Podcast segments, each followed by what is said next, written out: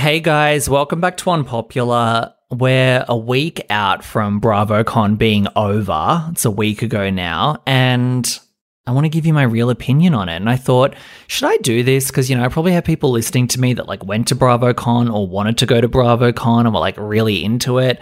Some of you guys have probably left me nice reviews. Some of you have probably signed up to my Patreon. Do I really want to come on here and like, you know, insult people that support me? But you know, we have to say the truth. And the truth is that BravoCon is for losers, and it was the most disgusting thing I've ever seen in my life. Hang on. Chunky, stop it. Of course, yeah, Chunky starts licking loudly as soon as I start recording. Um, okay, BravoCon. I was a little jealous when I saw Tamra and the girls partying in the hotel room because I was like, oh my God, like I could have been there. Like I saw a fan in there. Uh, I saw Tamra's makeup artist who I'm friends, friendly with. Uh, I'm friendly with Tamra and some of the other girls. I'm like, oh, that would have been fun. Yes, hell yes, I would have gone to BravoCon if I could have hung out in the fucking hotel room with the housewives and partied for the weekend. But like to go as a fan, to go on that convention floor, no. Like, it's tragic. People were being savages. It was disgusting. I was looking at the footage. It was like, is this a fucking live feed from Ukraine or is this the New Jersey Convention Center? Because it's giving war zone. Like it was out of control. I saw one clip where all these drunk white women were like sandwiched in together in line. They'd been waiting for like three hours to get a selfie with Kenya Moore. That is so sad. And I love Kenya Moore. Kenya Moore is like amazing. Okay. I would love to get a selfie with Kenya Moore. I'm not waiting in line for three hours to meet her for two seconds. Like, are you kidding me? And they're in line together, and then a fight breaks out, and one girl is like, Bitch, I was allowed to cut in. This is none of your business, bitch. And she's like waving her finger and like swiveling her head. And it's like, you just know she was practicing this shit in the mirror at home and that she finally had her chance to role play being a housewife at BravoCon. Like, she was waiting her entire life for that moment. She was waiting her entire life to get into an argument at BravoCon. And then I'm sure she has the footage saved on her phone and she posted it on Facebook and Instagram. And yeah, I showed that bitch, like, and all her friends, like, oh my God, you should be on Housewives, babe. Like, it was just so embarrassing. And I remember when the media discovered bronies. That's the grown men who are obsessed with My Little Pony. That was a whole thing. They had like their own convention. I'm not sure if it's I'm not sure if it's still going now, but they had a convention called BronyCon where they dressed up as ponies and they hung out together. And the media lost their shit over this at the time. There was like 10 million think pieces about it. There were multiple documentaries trying to understand the brony phenomenon. It's like these grown men, they have really like left real life. They've retreated away from real life into this world of My Little Pony. Are they pedophiles? Are they incels? Are they mentally ill? What is the problem with men today? What is going on with men that they feel like they need to dress up as ponies and like prance around together? Well, how the fuck is BravoCon any different to that? You've got a bunch of childless 35 year old white Karens self medicating on cheap white wine. They're booing Lisa Rinna. They're screaming uncontrollably because Melissa Gorga walks past them them. Like, that's not normal. It was all white women, by the way, which is just crazy given how much the online space of Bravo is just dominated by endless conversations about racism and microaggressions. Like, where is the diversity? I was getting lectured before about lived experience because I said, um, uh, yeah, I said I didn't believe Be- uh, Eboni about something, which we're going to get into that, but I said I didn't believe Eboni about something, and someone went, That's her experience. How can you dare question that? I'm like, Well, Sutton said that she experienced it being hard to be white in Beverly Hills. Is that true too? Like, no. So to be lectured about all this race stuff for so long, then to look at BravoCon and it's a sea of whiteness, I was like, really? So my girl Sarah Galley, we love Sarah Galley. Shout out! She wrote another one of her iconic op eds for the Daily Beast. Uh, this one about BravoCon. Of course, she fucking did. Like nothing can happen without her chiming in. And she wrote about how BravoCon is like a wellness retreat for self care or some shit. Like, okay, sure, that's looks like a nightmare. I mean, I told you guys that I watched Hellraiser recently, right? Where they do the puzzle box and then they get taken into the hell dimension. That was BravoCon. But she writes about it being self care and wellness. And I actually made a bet before I read the article. I was like, and I was wrong on this, which I can't believe, but I said, I bet there's going to be a line in this article about with the Supreme Court overturning Roe v. Wade, it's more important than ever that we have safe spaces like BravoCon. And like, she didn't do that. And I was like, wow, good for you, Sarah Galley. God. Um, I was really waiting for that Roe v. Wade reference in there. But the photo for the article was like a photo collage graphic. And it was this black woman in the middle and she was like meditate meditating like very zen. She had the you know the the finger meditation sign and then behind her like much smaller are these sort of bravo celebrities and like fans sort of behind her. And i'm like where did this black woman come from? Because i didn't see any at bravocon. I looked at a lot of BravoCon photos, it was whiter than CPAC, okay? I've never seen that many white women together in my entire life. It was like Kate Gosselin con. It was not like, there was no diversity. It was crazy.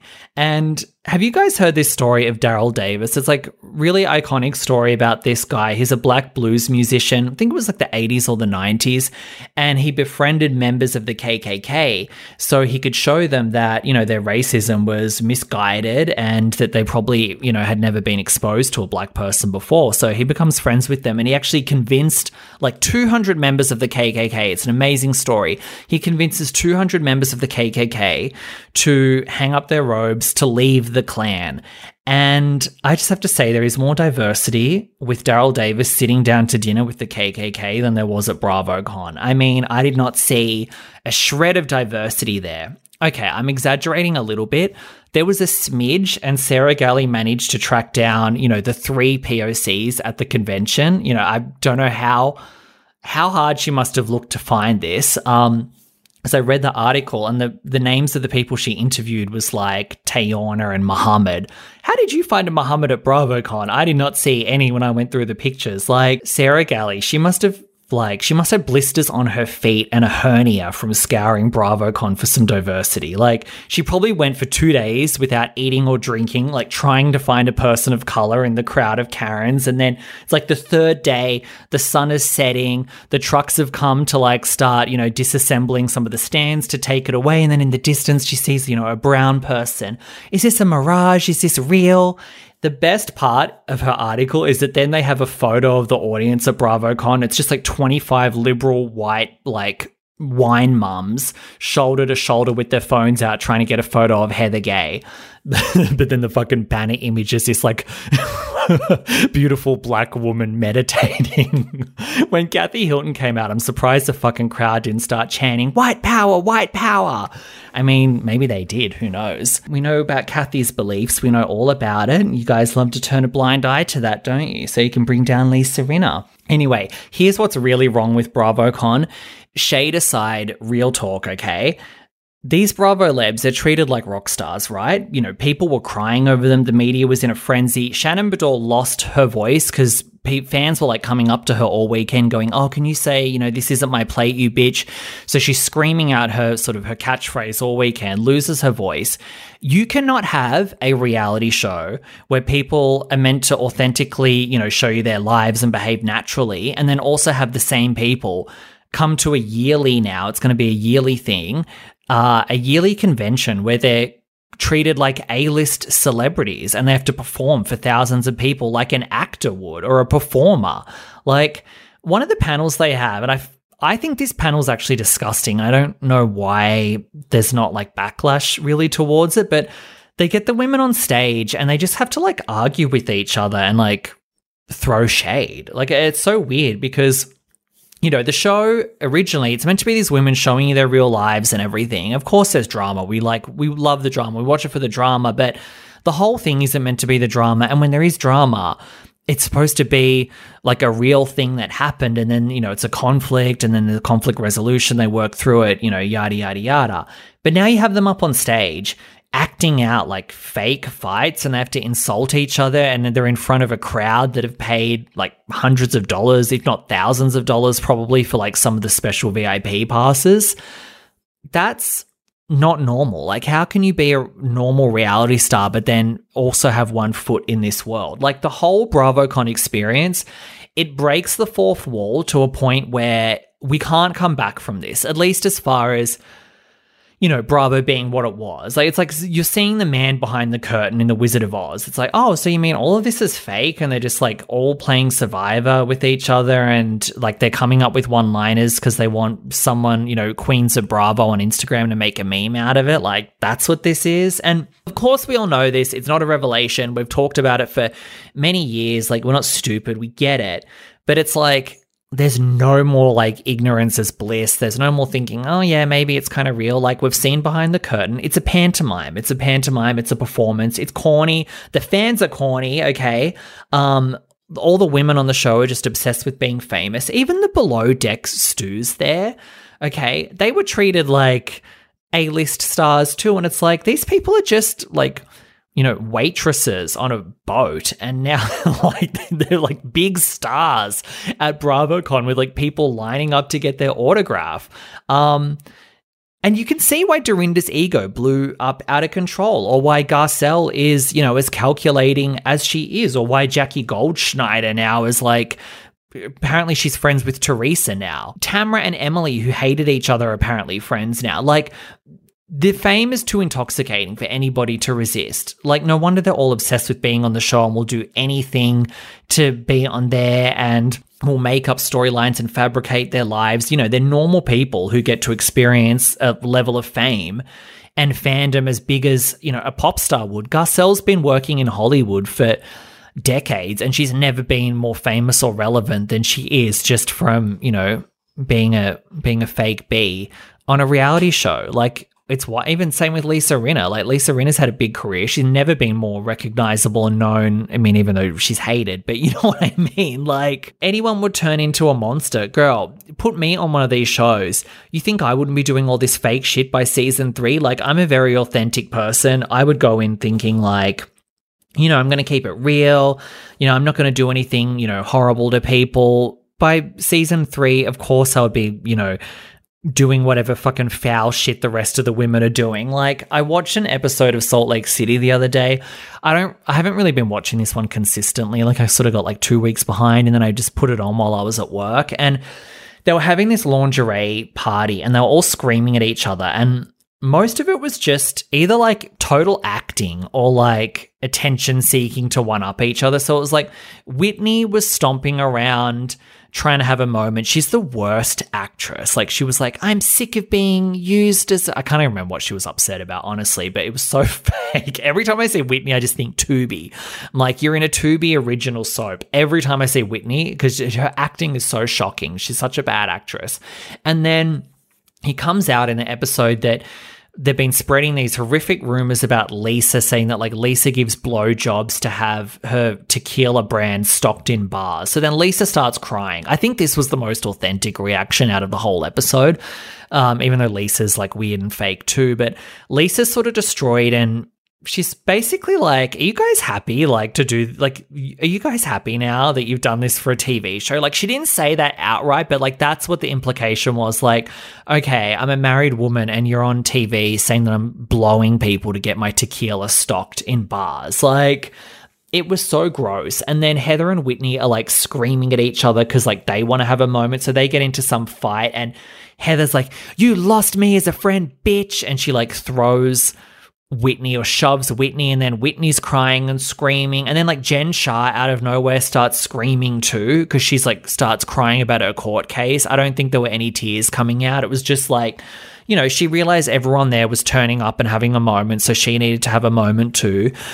So she does it. And I'm like, this is so just fake. And like, it was, it was kind of entertaining. Like, I'm not going to, it wasn't bad TV because it was like interesting to watch as well. Like, there, in lingerie, there's lights set up around them, like, you know, a, a well lit studio.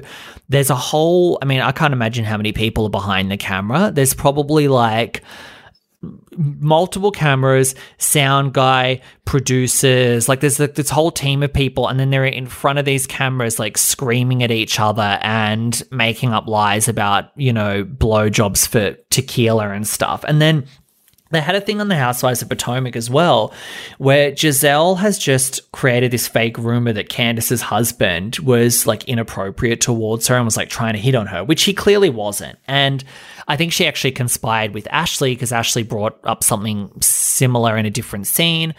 And Candiace kind of shut it down, but like she brings it up to Candiace and then they break the fourth wall because Candiace just like looks at the camera and they showed this. Like they put this in the episode, which made it so interesting. But she's just like, oh, this is this is what we're doing. Like this is a thing now. Okay. So this is the storyline that my husband did this. All right. And then she like gets up and storms off and she's like, I need to talk to, um, you know, Chris, who I think is like the executive producer. Not Chris, that's her husband. But she was like, I need to talk to so and so, whoever the executive producer is, because like we're not doing this shit. And it's just like, yeah, it's it's all fake. And um, to think that right now Lisa Rinna is like the most hated person on Bravo when all she did was reveal the truth about Kathy Hilton, which we, girl, we know this is true, okay? She had some unhinged meltdown, and you guys want to like downplay it. Oh, everyone has a meltdown. Like, we know that she was saying, we know she definitely said the homophobic shit. We don't have confirmation of the other things. My guess, this is my allegedly, because I hate filling in, I hate doing the conspiracy theory Bravo thing because you guys spread so much bullshit and lies. But I think she said anti Semitic things about Mauricio. Um, we know that she was like, I'm going to destroy my sister. Yeah, that's completely normal to be screaming about how you want to like end your sister. Like, what? Like, that's so toxic and gross. But anyway, Rinna's the bad guy, but like, no one's that upset about like what Gizelle's doing or this like demonic mudslinging on Salt Lake City. Like, people aren't that riled up about it. They're just like, oh, Potomac's good this season. Oh, Salt Lake City's good this season. But what they're doing is so much more foul than anything Lisa Rinna is doing. But Lisa Rinna is getting like booed and like death. It's just nothing makes sense. Um, it's so dark. I think The Housewives is darker than it's ever been because we've got the whole criminal aspect of it too and you know women having to attack each other on a live stage in front of an audience of drunk white women and like whatever. I'm not trying to like moralize like i watch ufc sometimes. I love ufc if i had more time i would probably watch it like consistently like follow like follow the fights and storylines on that and that's just people beating the shit out of each other until they're like you know there's blood everywhere like i enjoy it so i'm not going to be like oh I, I would never watch people, you know, say mean things about like I say mean shit about people too, like whatever, I get it. But we need to think of this shit as WWE now, like for real. Like that's what Lisa Rinna said when she was booed. She's like, "Oh, I feel like a WWE villain." Yeah, this is WWE because it's not real and even the real stuff isn't real because nobody nobody in real life unless you're actually a psychopath like you actually have something wrong with you no one in real life goes oh i'm just gonna like pretend that my girlfriend's husband like made advances on me just because i'm just gonna like tell everyone and yeah let's just do that. Like no one would do that. They're doing it because they're on a tv show so even though it's they're not following a script that's not real. Um and the environment on these shows just it just manipulates people to do this. Like I was saying, like I would, I bitch, I would be doing this by season three too. I would come on. Oh, I'm not to make up foul stuff because I don't do that in real life. Like if I have a situation where I fall out with people, like yes, I'll throw shade. Yes, I like make fun of Sarah Galley and stuff. But like if it's like a real beef, like with a friend or something, like I block, I just block and remove myself. For, I disengage. Like that's what girl. Look at Meredith Marks. Season one, I'm disengaging from negative behavior. Season three, oh, I heard Lisa's giving blowjobs and cheating on her husband and like has financial, like, you know what I mean? Like the, they can't help it because it's like a darkness that sucks them in. It's just so different now.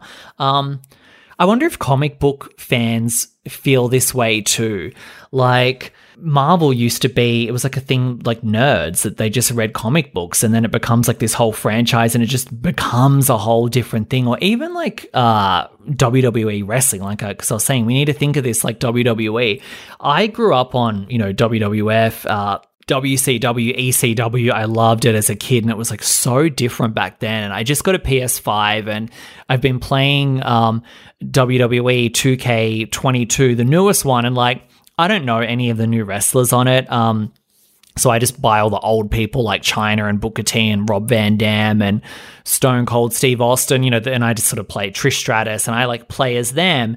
But I've been I've been looking up wrestling stuff again. I was because it's just put me in the mood for it. And I was looking up old WWE clips and then I was looking up new stuff and like before it was just like a whole different show and it was for adults and one of the the big differences that I noticed was the old WWE, like they always stayed in character. Like they would go on a talk, like they'll go on Conan O'Brien, like Stone Cold Steve Austin on Conan O'Brien, and he's in character. It's called kayfabe. It's like a wrestling thing. Like they never broke character, and they continued the storylines. And now it's so different. Not only is it very sanitized now and it's like aimed at children, because, you know, before WWE, it was so sexualized, it was so politically incorrect, it was quite violent, it was the humor was like really like they had a lot of weird fucking jokes too that are just hilarious but just sort of like off the wall stuff and now it's like so slick and polished like how bravo is now it's so slick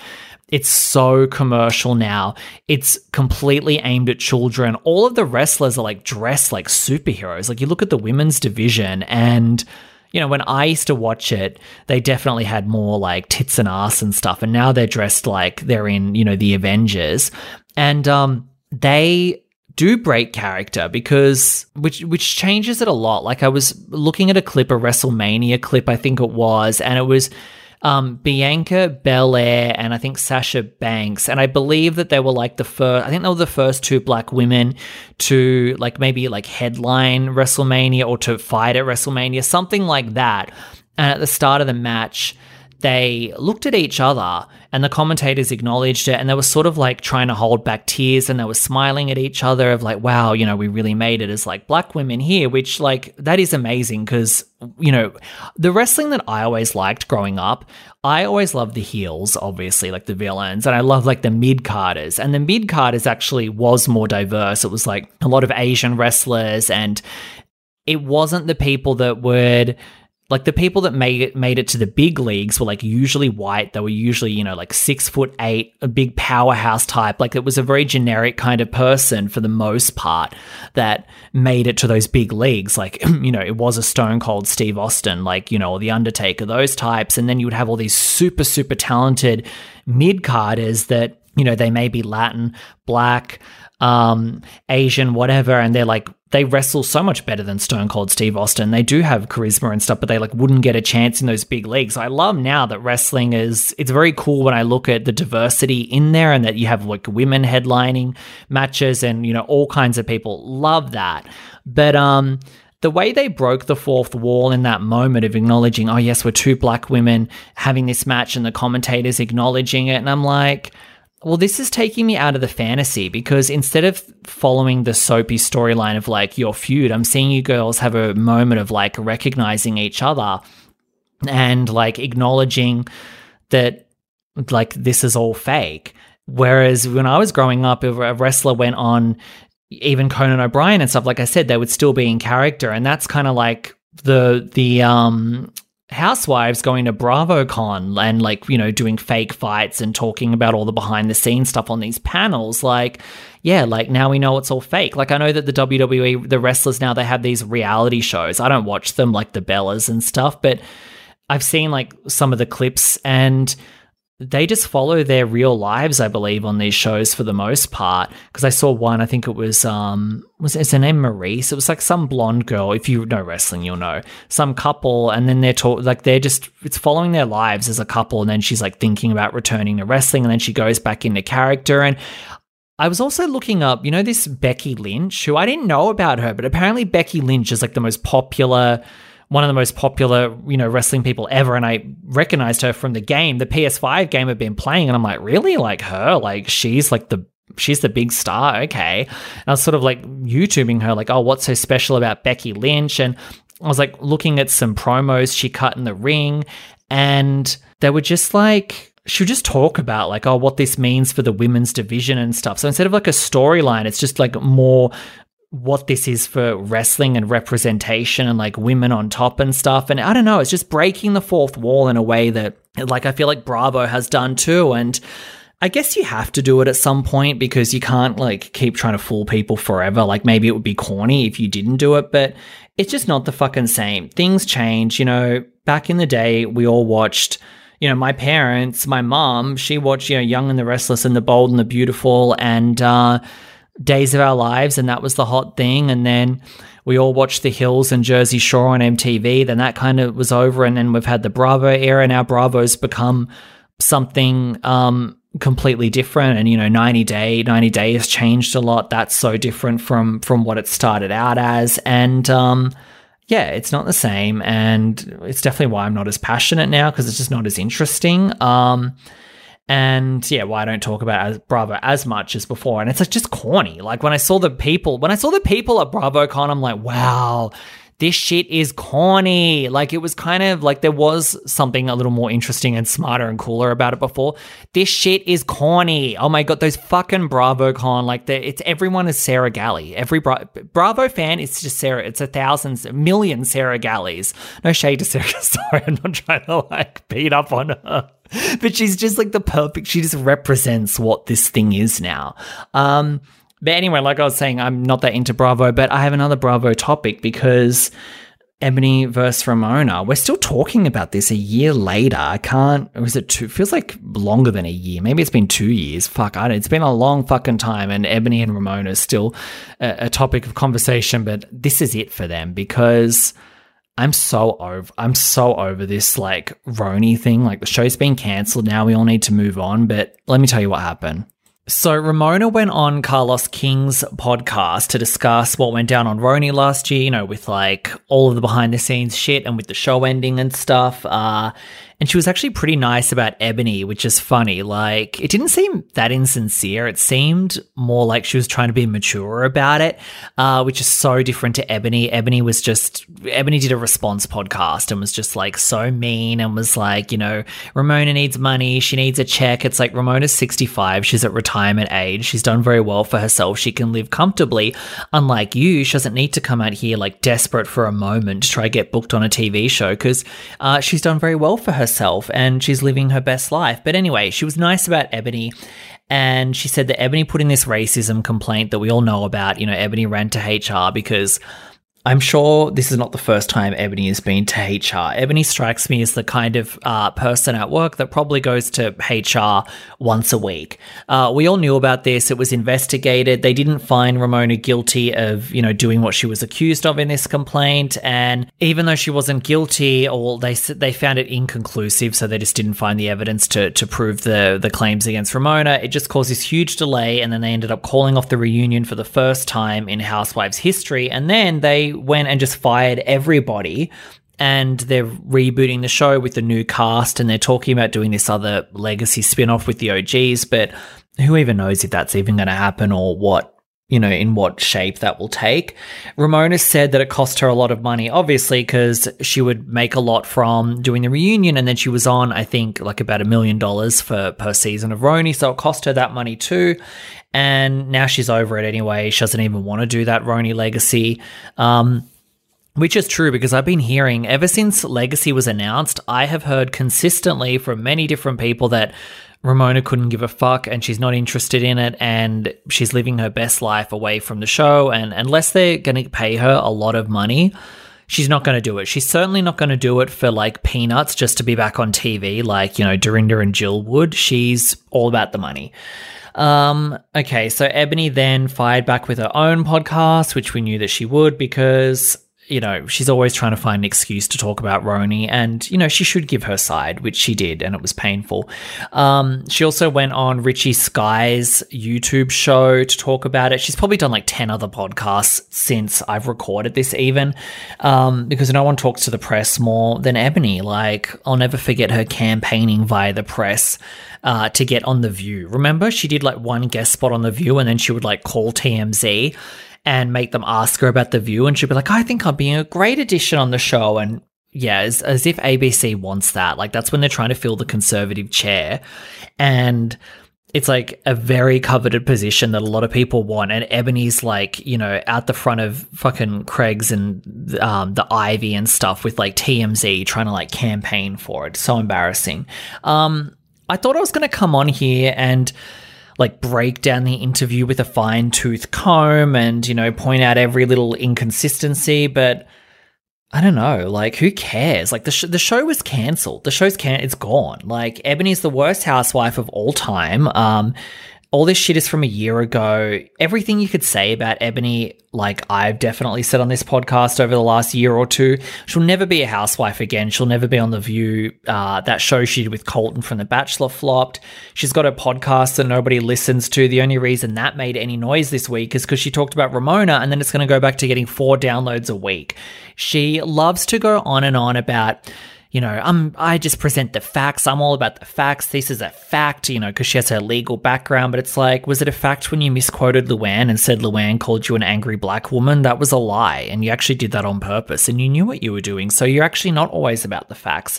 She also tried to get Ramona on a microaggression. Um, so stupid because Ramona Ramona said something to Carlos King about, oh, I was playing polo, and she kind of briefly explained what polo is. And Eboni's like, well, she wouldn't have explained what polo is to Andy because he's white. So she clearly thinks that black people can't afford to play polo, you know, whatever.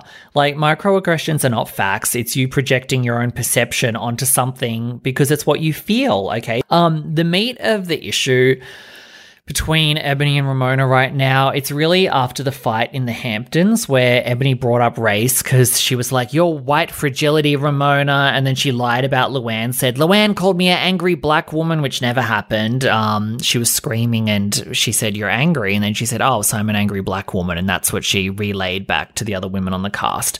Um, you know, she made that whole conversation about race. She did Eboni, no one else did. Then she spun it around to victimize herself so that other women would look bad, um, which is what she tried to do the entire season, remember? Um, oh, I need to know if you voted for Trump, if there's white supremacy in this group. Meanwhile, Eboni's own mother was a Trump supporter and she worked at Fox News, but now she's worried that there's Trumpers. She can't be around them if they voted for Trump, but your own mother votes for Trump and you're cool with your own mother. Okay, girl. You're friends with Kimberly Guilfoyle, but you're worried about being around like Luann. Girl, stop. Eboni, honestly, Eboni is probably the most conservative woman I've ever seen on Bravo. Like she's just like she just trots around like a buttoned up church lady from, you know, another time. She's so old fashioned. Like and she complains to HR like a Karen. It's not just BravoCon with the Karens. Eboni's a Karen too. She's a conservative Karen from the South. I felt like I had PTSD just listening to her podcast. She's so painful to listen to. I'm sorry if you want to call that a microaggression. Unbearable listening to her. It's painful because you just feel like you're being lectured to in this like can i speak to the manager tone? Like she talks like i need to speak to the manager at all times and you just feel like you're being bombarded with it. She has the she has the worst personality traits of bethenny and Luann, but like none of the good parts that balance those two out. So it's kind of like she's this raging narcissistic egomaniac like Luann is, but you know, Luann is also kind of like cool and sexy and has that sort of like laid back side when she lets loose and it's like quite charming. Eboni doesn't have that. Eboni's like so tightly wound at all times. She's so serious. Like even when she tries to be funny and tries to come off like she's having a good time, it feels like so put on. Like it's like she doesn't even show you that she's in a good mood. It's like she tells you, like, aren't I fun? I'm having fun. I'm ready to have fun. Like, girl, you're not having fun. You're just like yelling at me. Um, she, you're lecturing me about how fun you are. And then she also has like Bethenny's know-it-all self-righteousness, but without any of that kind of like wit, that acerbic wit that like makes Bethenny kind of enjoyable. So even when Bethenny is being awful, which, you know, we dragged Bethenny here last week, but she's also like funny, so she can get away with more shit than other people. Like Eboni's not funny. Like Eboni is just like humorless. Um. Anyway, I'm off track. So. The issues about the fight in the Hamptons, and it was claimed that Ramona said, um, This is why we can't have black people on the show. The comment, um, that's the comment that was investigated, and they couldn't find evidence of it, so they put it to bed. Eboni didn't even hear the comment. Um, from what I can gather. She didn't hear it. I think that it was actually Heather Thomson, because Heather Thomson said that comment in a page six article. So I think Heather Thomson told that to Eboni. And, um, you know, Heather claims that, yeah, she heard that. Look, that's pretty funny because for Eboni to act like Heather is now a credible source when during the show, Eboni made out like Heather did microaggressions too. Remember when um, Heather said that she was articulate? So Eboni actually tried to paint out Heather as being problematic, and she also took uh, Leah's side when Leah was going at it with Heather, and remember the audience, I think I was the only person that was Team Leah. Everyone else was Team Heather. And Eboni took, yeah, me and me and Eboni were the only people on Leah's side. Um, so you treated Heather like a clown last year, but now we love Heather, and now Heather's a credible source. Okay, girl. Here's the thing. Ramona probably did say some version of that comment. Uh, it may not be as blatant as um, Eboni's presenting it. Like, it may not have been like specifically, this is why we can't have black people on the show, but it could have been something with that kind of sentiment. If she said that, um, Ramona did say it after Eboni brought up, you know, Ramona's white fragility and then misquoted Luann, basically lying that Luann called her an angry black woman. So, you know, that's the context. And then fast forward a year later, and RHONY's been cancelled and rebooted with a new cast because racial tensions were so high that the network couldn't even find a way to move ahead or risk having a delayed reunion because we all know that Eboni would have got up there and then it would have just been a race war basically. And they were like, we would rather like cancel the entire show than even risk filming this. So this is what I've said about mixing races in the past. I've obviously covered this a lot. Um, on the show, you know, I'm not for segregation. It's you guys are because you guys can't handle races mixing together. It's not the women that are the issue. It's really the fans. It's the American fans, let's be clear, because the rest of the world is not brainwashed like Americans are, they cannot handle it. They are not mentally equipped to be able to see people of different races having conflict. They cannot look at it without seeing everything as through through a racial lens, basically. Like you have to remember, America has a very toxic, divided media system, like on both sides, like liberal and conservative. Like they just drive division between the two political factions. And then, you know, America obviously has this whole, you know, traumatic racial history, which has never been fully resolved. So there's a lot of like trauma carried through from that.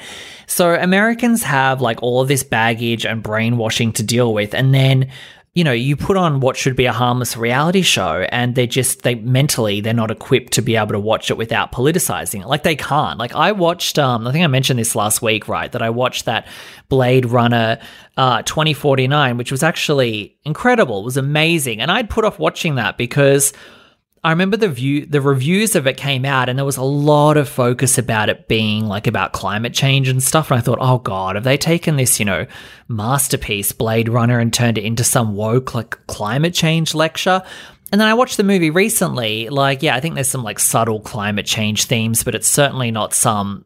It's you're not being lectured to or anything. But it's like Americans, okay, they can't judge art without it being political. So instead of like talking about the merits of Blade Runner 2049, it's like we have to make the article all about climate change. Okay, so then I think, oh my god, but like that's just an American thing. It's the same thing with watching The Housewives. We can't watch an interaction without politicizing it is she a Trump supporter? Is this a microaggression, etc., etc. Um, so the fans are racializing every single incident on the show that goes viral on social media. The mainstream news picks it up because the news gets all of their news now from like whatever's trending on Twitter. And then that seeps into the shows, it seeps into the women. And then the women start mimicking what they're seeing on social media because, you know, there's this whole fucking this meme meme account fan account thing that I talk about a lot on here podcast system and you know bravo conness of it all. So then that starts affecting how they behave. Like look at Crystal and, and Garcelle on Beverly Hills okay? I do not think that they signed up for the show wanting to make things about race and microaggressions. I mean Crystal did it on her first season but I think that was completely legitimate against Sutton when she said are you that girl? Because Sutton was being a fucking lunatic. Again Sutton having a meltdown about about being a making it about herself too, which is a problem that Sutton clearly has on the show, where everything is about Dorit's robbery. Oh, it's about me. Um, you know, being a minority. Oh, well, it's hard being white too. You know, so that was justified, but it's like. I do not think that Garcelle and Crystal were signing up to the show to do that, but then the fans and the media get in and change them. It's the same way that Meredith went from disengaging to saying Lisa's giving blowjobs for tequila sales. And the difference between Eboni and then like the Crystals and Garcelles of the world, world and the others is that Eboni did come in with that clear agenda. She's one of the few people that came in knowing exactly what she was doing. Everyone else I look at as like a Vic, even Garcelle, who I'm critical of, and now Crystal, who has sort of jumped the shark by that reunion and stuff. I'm like, I get it. I get how they've been affected by this, but like Eboni came in with that news background, knowing exactly what she was doing coming in. Her first scene was wearing the Central Park 5 shirt. So you're making a political statement in your opening scene on The Housewives, and then you bring race and politics into everything. You try to force Ramona to talk about Kamala Harris on camera, when, by the way, there is no way Eboni likes Kamala Harris. I mean, no one likes Kamala Harris anymore, but like Eboni is just like, Eboni's some like fiscally conservative, basically she's a republican. She's an old school republican okay? She's not like she's not fucking a member of the squad all right? So i don't think she even likes kamala harris.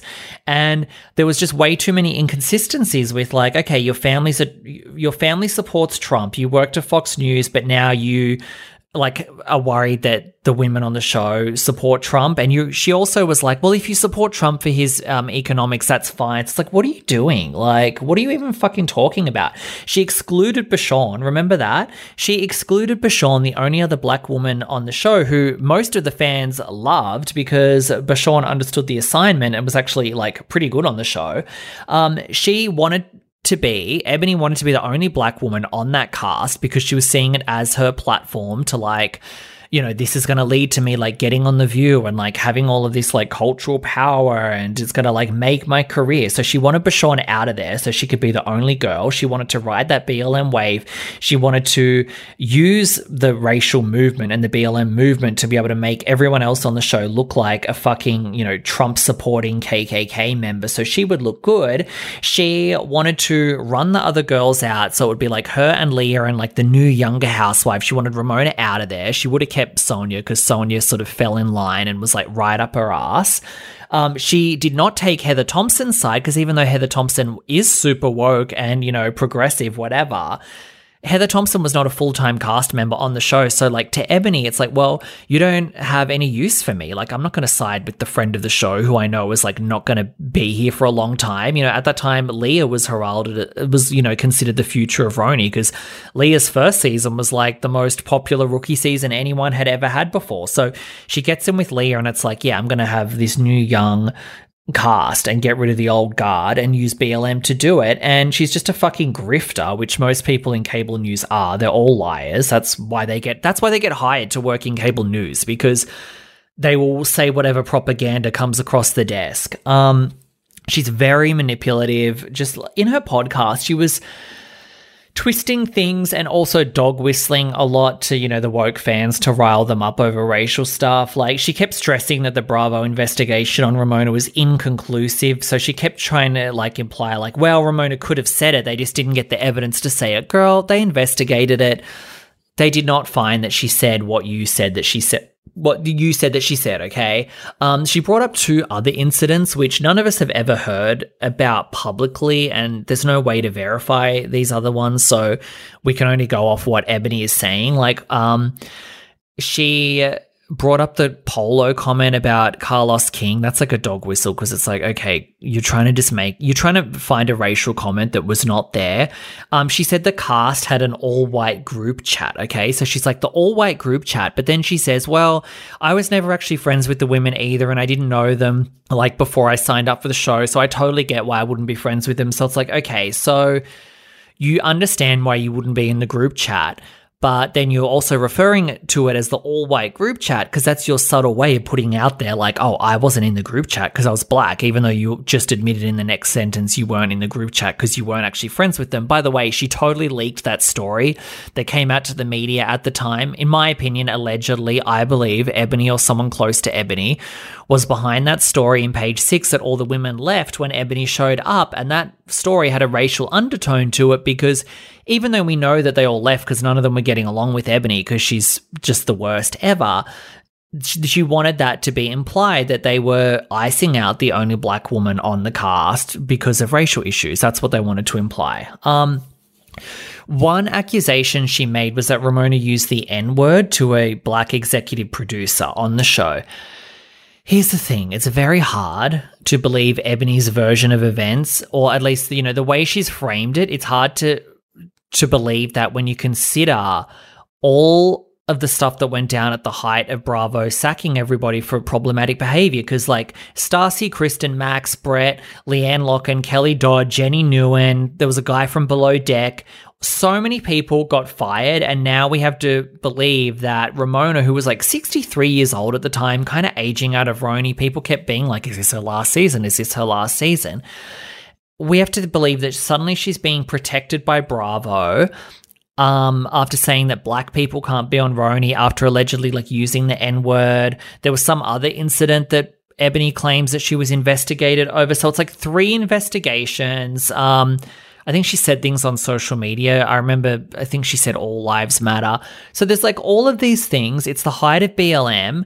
Others were fired for less, but now we have to believe that Ramona was somehow like that Ramona would be protected over everybody else. Like, I don't think that Eboni's outright lying, but I think that she presents things in a way um, to suit her own agenda. Like what when she took what Luann said and said, "Well, she called me an angry black woman." It's like, no, she actually didn't say that. And there was other things she twisted in that scene too. Like she tried to say that she wasn't angry. She was yelling in that. It's Like, go look at the scene. She was yelling, as housewives do. They yell at each other, but like she was yelling. She was getting the her voice was escalating a lot. She said something. I don't remember it verbatim, but it was like, well you know, when Leah freaked out, nobody said anything, but when I do, I'm angry. It's like they actually did say something about Leah freaking out. Like they actually they gave Leah they gave Leah a way harder time in Leah's first season than they gave Eboni.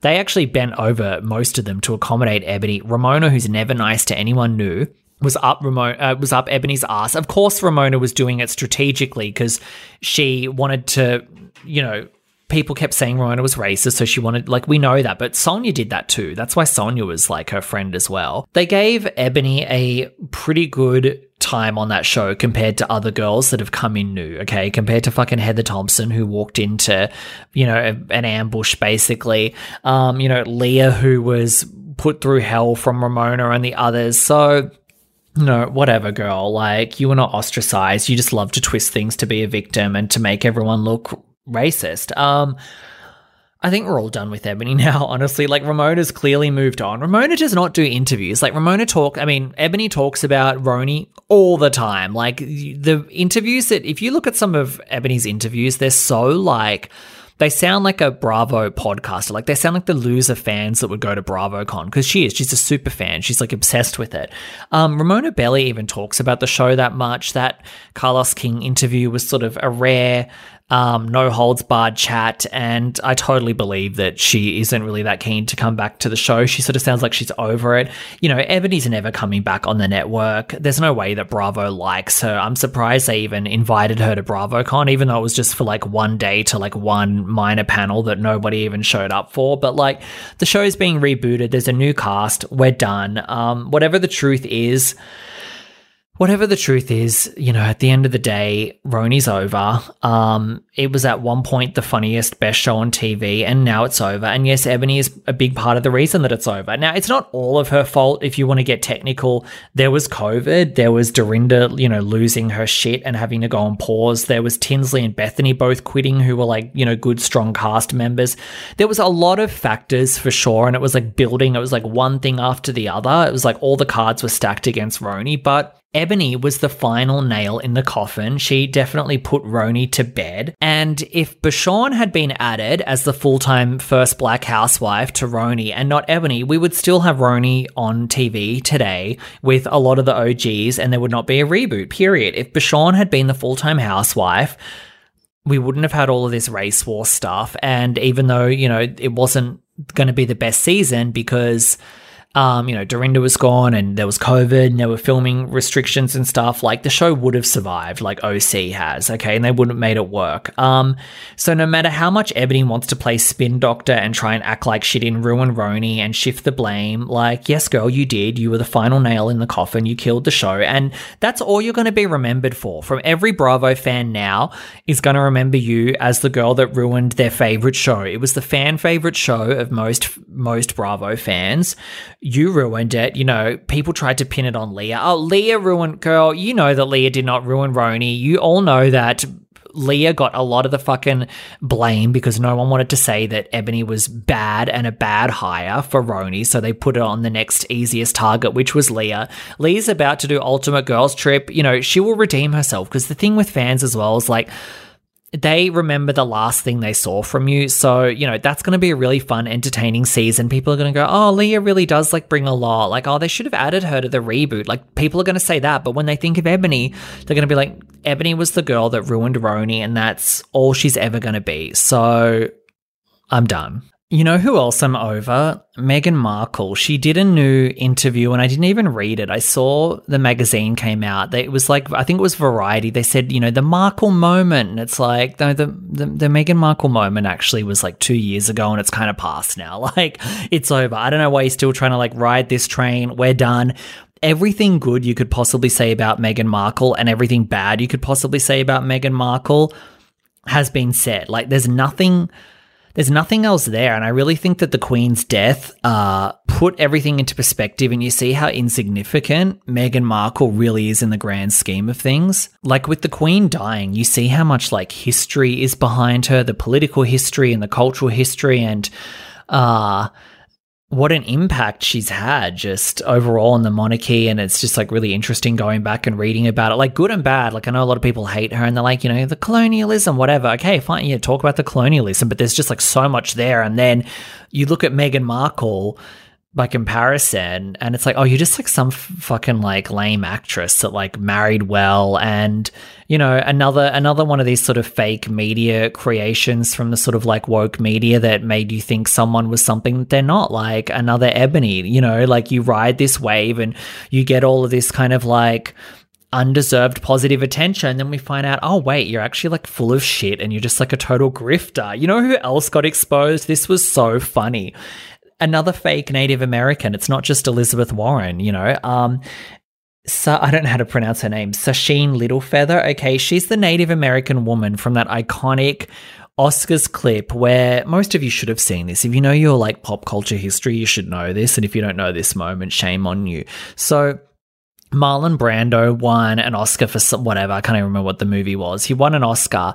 And then instead of accepting it, he had, um, you know, Little Feather, the Native American, very pretty woman, come up and accept it on his behalf. And she sort of gave a political speech about, you know, look what you're doing to the Native American people, etc., etc.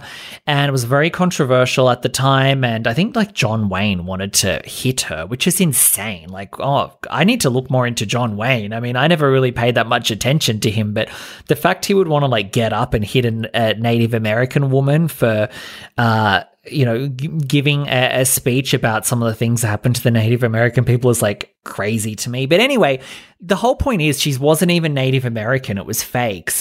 So they exposed it, like in the Washington Post. Like her family members came back, and then the newspaper went and um, traced. It was the San Francisco Chronicle. Sorry, so her sisters came out. Her name was Deb. It wasn't Sacheen Littlefeather. Her name was Deb.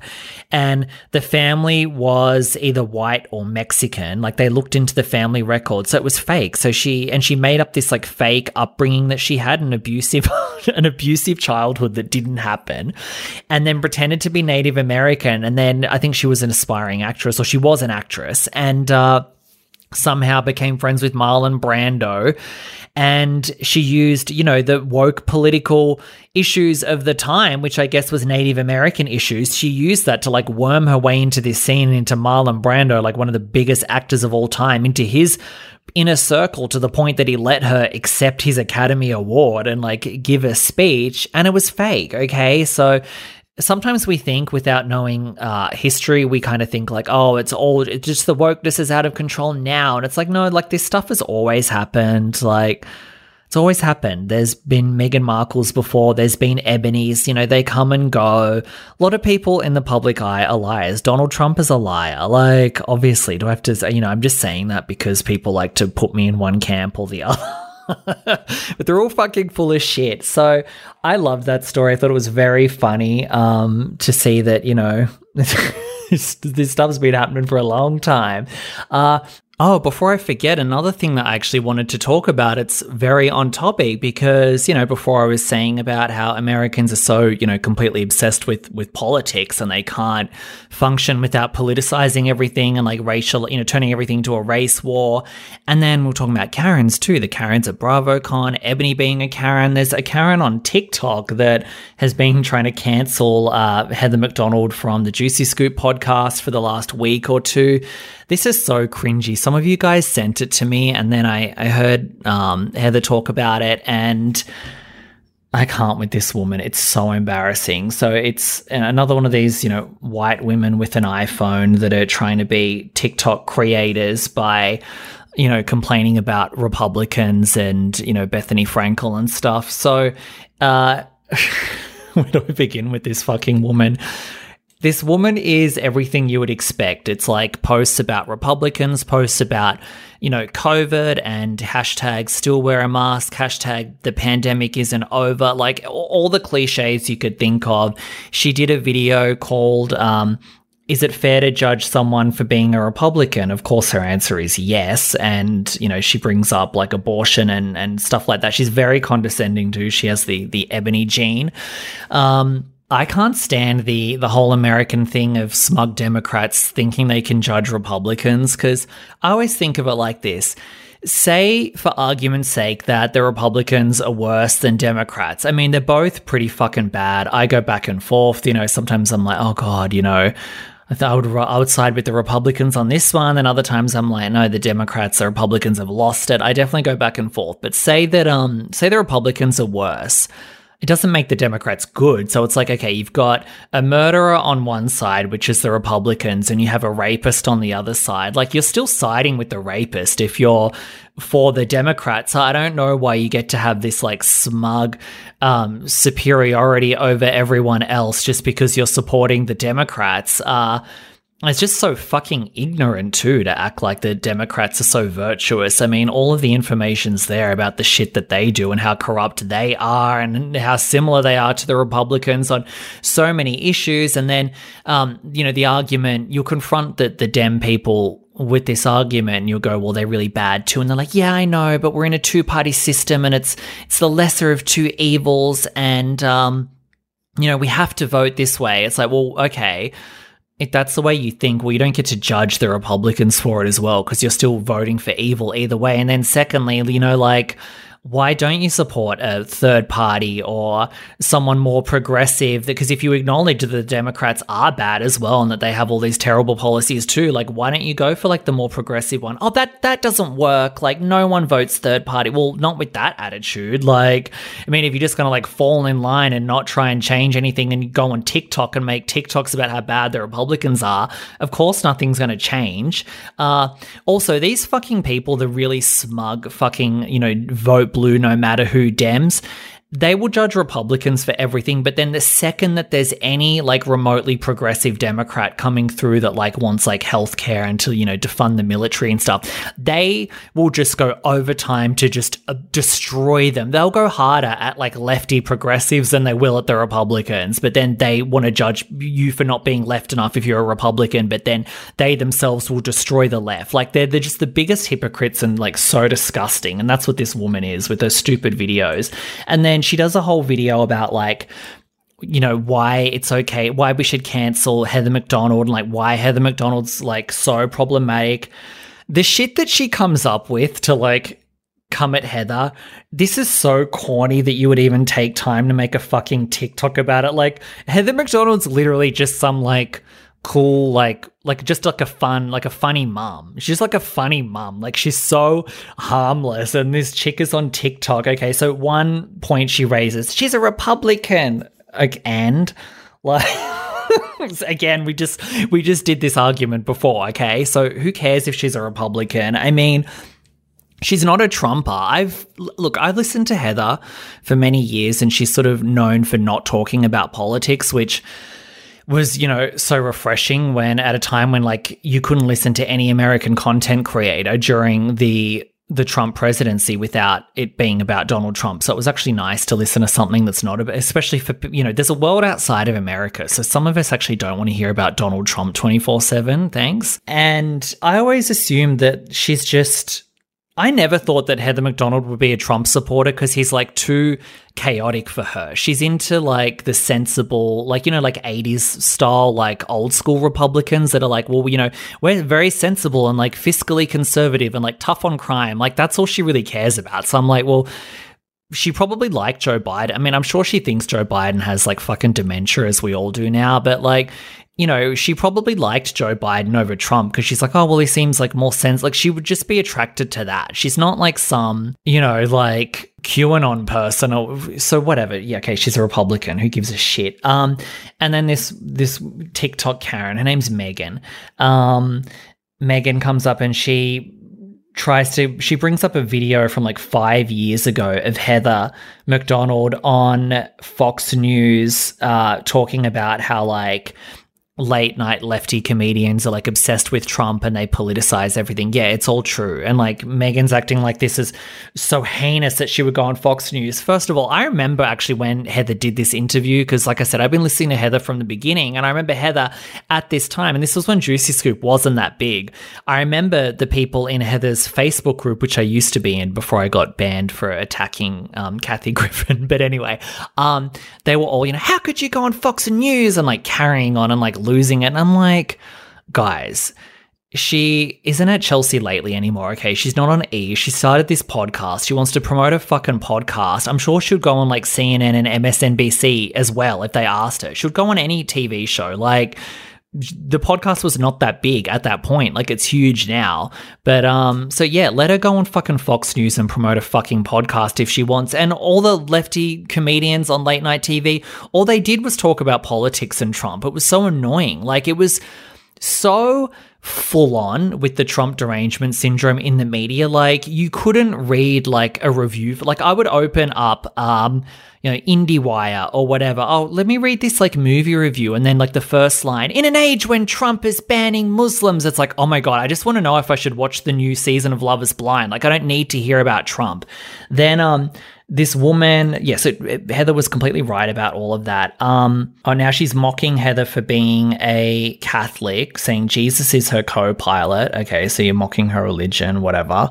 Um, and carrying on about Heather being a Catholic and how she's a Catholic, that must mean that she's pro-life and you know Heather needs to come out and say that she's pro-choice or else you know this this TikTok Karen is going to judge her.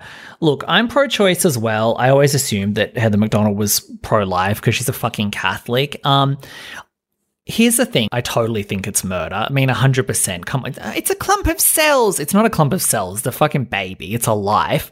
Um, I'm pro I'm pro choice because you know the economic factors like it's true. You know when they say well if we ban abortion then you know all the poor women are going to like it's going to suffer eh, they're the ones that are going to be affected because then all the rich white women can afford to like you know cross the state lines and get an abortion and stuff. I totally believe in all that. So you know I just think it's a necessary evil. I think it's a really important thing to have for women to be able to have access to it. But it's like, I've never held anything against pro lifers because it's like at the end of the day, like they're trying not to see like babies being murdered, okay? If you feel like babies are being murdered, like you're going to be pro life, okay? So uh, I have nothing against pro lifers and I totally understand the pro life argument and, you know, why um, they're so passionate about it. You know, I wish that, you know, we could live in some utopia where there were no unwanted pregnancies and there were no unwanted pregnancies and no abortions, but unfortunately, that's not the world that we live in. So, you know, we do need to have access to it. Um, it's a complicated issue, but yeah, so that's about all this woman had on her is that she's Catholic and that she's sort of like, you know, has some has some Republican policies from like 40 years ago. Maybe, but like she's progressive on stuff. Not that it fucking matters. Like we don't have to sit here and debate Heather McDonald's like politics, but I remember um she had like a fundraising after one of the school shootings. I know you guys in America have a fucking school shooting every second day. After one of the really bad ones, she held some uh, fundraiser that was, I think it was something about like gun safety or not I don't want to like misquote what it was, but it was like more progressive on the gun issue for sure and about like protecting kids and stuff. It wasn't like, you know, let's give them more guns. I hate that. Like the answer to fighting gun violence is more guns. Okay, girl, sure. More craziness. Um oh yeah, and then she brings up that Heather used to do quote unquote like you know, racist comedy bits because she'd do impersonations of like Asians and stuff. Well, her comedy bits were fucking funny. She's like quite a talented impressionist.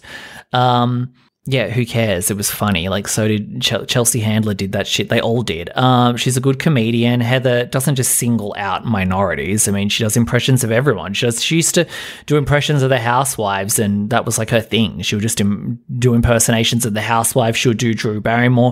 She would do Jennifer Aniston. She would do Asians, Asian impressions. She would do Latina, imp- like just everyone, because she's a fucking comedian. That's what they do. And she's an impressionist, you loser. So, um, this woman's completely embarrassing, and also she looks way too old to be making videos of like, you know, why this comedian is problematic. It's like, girl, I get when like Gen Zs and stuff do that because it's like, you know, you're young and you think that you have sort of a bigger impact on the world than you really do. So, you know, you get heated about these things and, you know, you throw spaghetti at the at the Picasso painting or whatever when you're young. I get it, but it's like when you reach a certain age and then you're still on TikTok doing it, it's like, oh, okay, this is um, this is a deep issue that you have.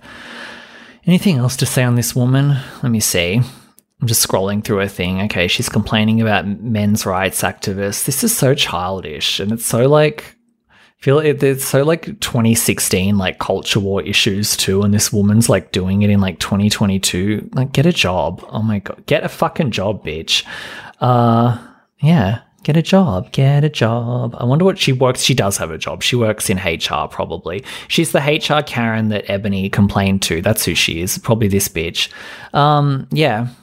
This is going to be a shorter episode this week, actually. I did have some other really good topics on the list, but I'm running out of time because uh, you guys know that I'm going to Sexpo, the the sex convention next weekend. I already pre-recorded an interview that I um, with the with the OnlyFans grand Michelle, which I'm going to release next week while I'm gone, and I'm going to uh, record some other topics. So I do have some other juicy topics here, and I just want to save them for next week. And I am going to do a new Patreon episode before I go. So I didn't do a Patreon last week. So if you are a Patreon subscriber you probably haven't gotten anything in sort of a week or two, but I'm going to do a good juicy Patreon before I go. So you'll get that in the next, you know, day or two, I think. Um, also, thanks to the people that have been signing up. Let me get my little list. Um, Alfred, Josh, Brittany, Allison.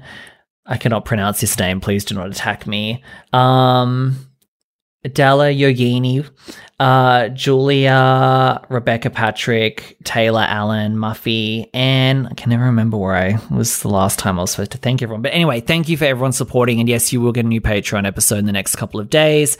Um, next week's episode will be good. And, uh, yeah, I'm, I'm going to be at Sexpo, so I'll tell you all about that. Oh, I actually interviewed, um, do you guys know Johnny Sins? I interviewed him at work the other day. Apparently, he's like the number one porn star, but he's straight, so I didn't know who he was. He was very nice. Anyway, guys, thanks for listening. Uh, make sure you leave me a, a five star review. Make sure you share the podcast with your friends. As always, that really helps me grow. Uh, follow me on social media at unpopularjp on Twitter and Instagram. And yeah, you can message me on there and, or you can message, message me on Patreon if you're a Patreon subscriber. Thank you guys so much. And yeah, I will see you all in a week. Bye.